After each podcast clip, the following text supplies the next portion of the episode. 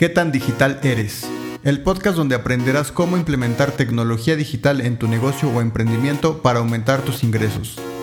Todas las recomendaciones que recibirás aquí las he aplicado en mis empresas y proyectos y me han dado resultados. Quiero compartirlo contigo. Ahora dirijo a mi equipo de forma totalmente remota. ¿Quieres aprender a hacerlo? Sígueme. Soy Néstor Miranda, apasionado por la tecnología y la automatización. Hoy es día de consultoría digital gratuita. Conectemos. Este episodio es patrocinado por Studio Matter. Somos una empresa que ofrece servicios e infraestructura para la ejecución, administración y supervisión de obra. Contamos con procesos sistematizados apoyados con tecnología y automatización para operar de forma remota. Somos una empresa digital. Búscanos en redes sociales como Studio Matter MX o en estudiomatter.mx. Hoy te voy a hablar desde mi faceta de arquitecto. Porque sí, estudié arquitectura y a eso me dedico, a construir. Bueno, en realidad más bien me dedico a administrar y a supervisar obra. ¿Cómo fue que llegué a esto? Cuando entré a estudiar arquitectura, yo tenía la idea, como seguramente tú la tienes, de que el arquitecto es quien construye edificios grandes y casas que salen de su imaginación. Y pues sí, en parte sí es, sí es cierto pero realmente la arquitectura tiene muchas ramas, no es la única. Eh, yo no lo sabía, y como tenía esta vaga idea de que me iba a dedicar a eso, a construir casas, pues las asignaturas que tomé estaban encaminadas en ayudarme a reforzar habilidades en ese sentido. En algún momento, para poder cumplir mis, mis créditos, llegué a tomar una materia que se llamaba Administración de Obra. Esta materia la tomé eh, literal de noche, porque la clase era en la tarde, no le presté mucha atención. Se trataba de poder cuantificar eh, los materiales y el costo de la obra, que recuerdo que el ejemplo era una caseta de vigilancia con un núcleo de baños, y a lo largo del semestre tenías que investigar precios de materiales, de mano de obra, costos indirectos, que yo no sabía qué eran, y la verdad es que entregué el trabajo eh, apenas si lo recuerdo, no recuerdo el costo que me haya salido, pero seguramente era totalmente irreal y de milagro la pasé.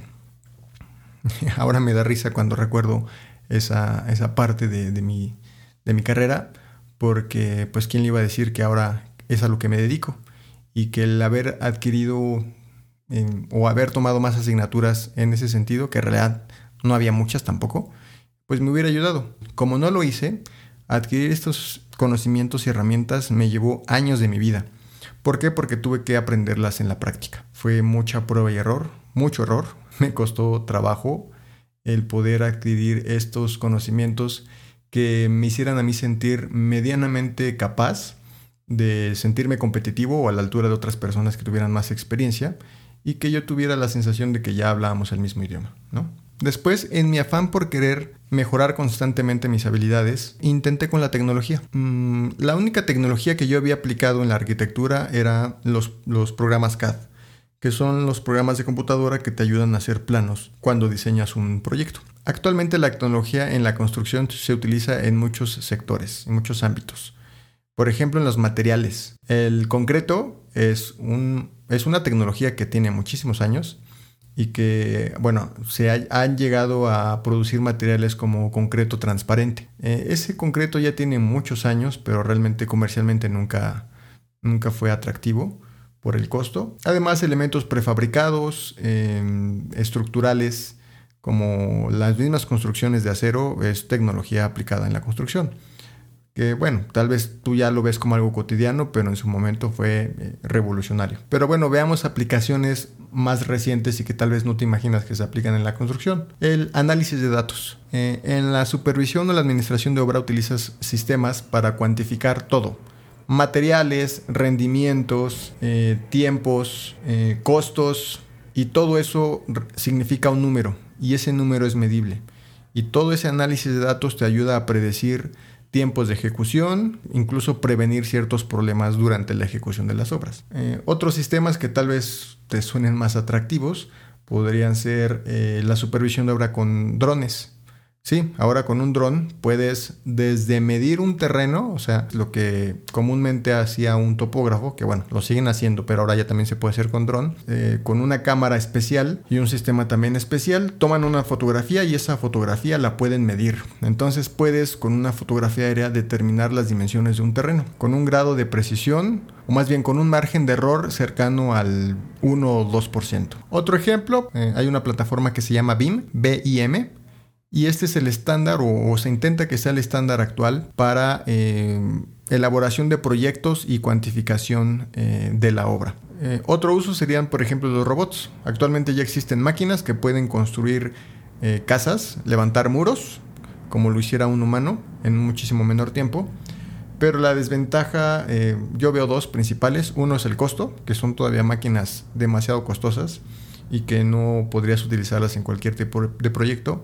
Y la otra son las condiciones del proyecto, porque no podrías construir cualquier edificio con esta tecnología, ya que requiere ciertas características para poder primero implementar o habilitar la máquina, porque requiere un espacio y unas condiciones de clima, temperatura y demás. Y la otra pues es el, espacio, ¿no? Eh, hablando de máquinas, también ya se puede imprimir en 3D una casa. La empresa para la cual trabajo desarrolló en conjunto con una empresa estadounidense la primera vivienda 3D aquí en México, en Tabasco. Si te interesa conocer más del proyecto, checa mis redes sociales, ahí lo estaré publicando. Pero de lo que se trata el proyecto es que con esta máquina de unas dimensiones muy grandes va imprimiendo el concreto Así como las máquinas 3D que has visto eh, que con filamentos de plástico, bueno, pues esto se escala a dimensiones mucho más grandes y lo que hace es que va inyectando el concreto en una estructura que le dé cierto soporte a, los muros que va, que va levantando y pues bueno, al final en cuestión de, días o incluso de horas,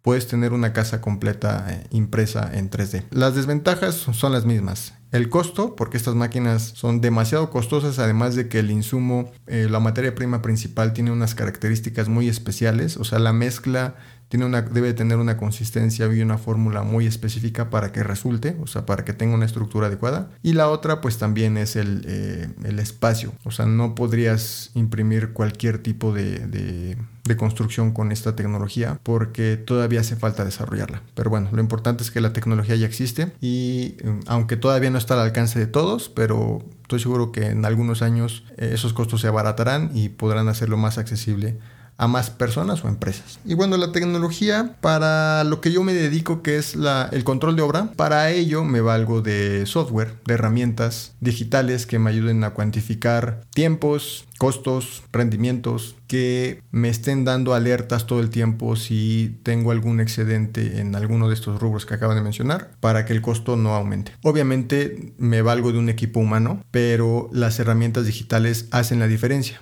porque el trabajo nosotros lo registramos en estas plataformas y nos ahorran un tiempo y el margen de error también es disminuye prácticamente a cero sabiendo utilizar las herramientas adecuadamente. Básicamente es lo que hago en control de obra. ¿Y cómo es que llegué a dedicarme a esto sin tener idea de qué herramientas digitales utilizar? Pues bueno, fue mucho por curiosidad. Aunque en realidad estas herramientas han existido, hay sistemas que se llaman ERPs, que son para administración de recursos, y hay unos especializados para temas de construcción. Para mí eran inalcanzables por tema de costo, porque aparte de que el sistema es demasiado costoso, hay un costo adicional de implementación. Entonces empecé a desarrollar mis propias soluciones, me volví experto en Excel y a través de Excel llevaba esta gestión, pero la verdad es que de manera muy deficiente porque Excel se quedaba corto en muchos sentidos, sobre todo cuando ya tienes un equipo de colaboradores más amplio y en donde Excel no, no, te permite como esta integración multitask, ¿no? Realmente no utilicé mucho esta solución porque empecé a, a, buscar otras opciones que se adaptaran a lo que yo quería sin tener que desembolsar tanto, porque la solución siempre ha existido, que es el RP. Y pues bueno, entonces en esta búsqueda deseché muchas herramientas hasta que llegué a las soluciones que ahora tengo, que es un conjunto de varios sistemas eh, trabajando ¿no? de forma integrada y con un costo relativamente bajo pues puedo desarrollar o desempeñar estas labores sin tener que contratar estos sistemas tan costosos. Ahora esto lo logré pues un poco por mi curiosidad y por el, estar buscando constantemente las soluciones, porque en realidad existen, o sea, los sistemas ERP existen y aunque actualmente ya hay eh, soluciones más de, mucho menor costo que hace varios años cuando yo las empecé a cotizar, el sistema que yo ideé, configuré, pues me responde a la perfección, entonces no necesito contratar algo adicional. Esto es un ejemplo aplicado específicamente a lo que yo me dedico, que es a la administración de la obra, pero en realidad este, este sistema o este ecosistema digital, por así decirlo, se puede adecuar para cualquier otro, otro giro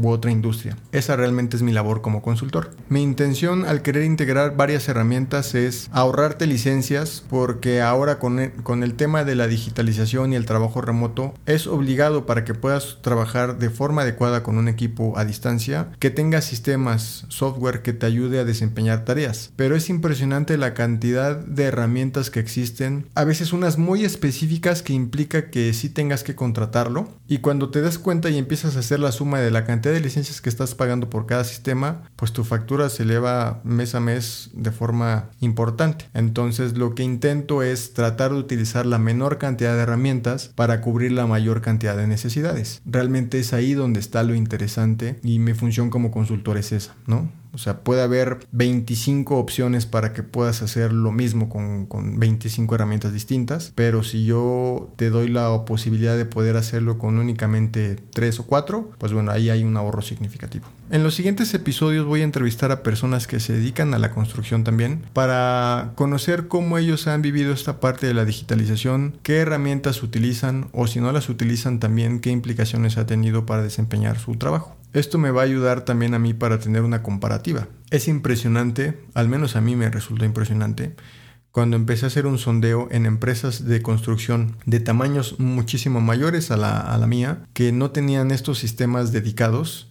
Incluso había mucho desconocimiento sobre herramientas digitales y aún así se dedican a ejecutar obras o proyectos muchísimo más grandes de los que yo hago. No tienen muy claro tal vez su costo real de ejecución ni su margen de utilidad estoy seguro de que si pusieran orden y utilizaran este tipo de herramientas, pues habría ahorros sustanciales en sus costos y sus márgenes aumentarían. No quisiera que a ti, sea lo que sea que te dediques, te ocurra. Por eso vamos a escuchar en los siguientes episodios a personas que se dedican a lo mismo para tener un poco la idea de las personas que sí han implementado tecnología y las que no. Y vamos a tener estos puntos de vista que espero que a ti te puedan servir. Pues eso es todo. Muchas gracias por escucharme y te espero en el siguiente episodio.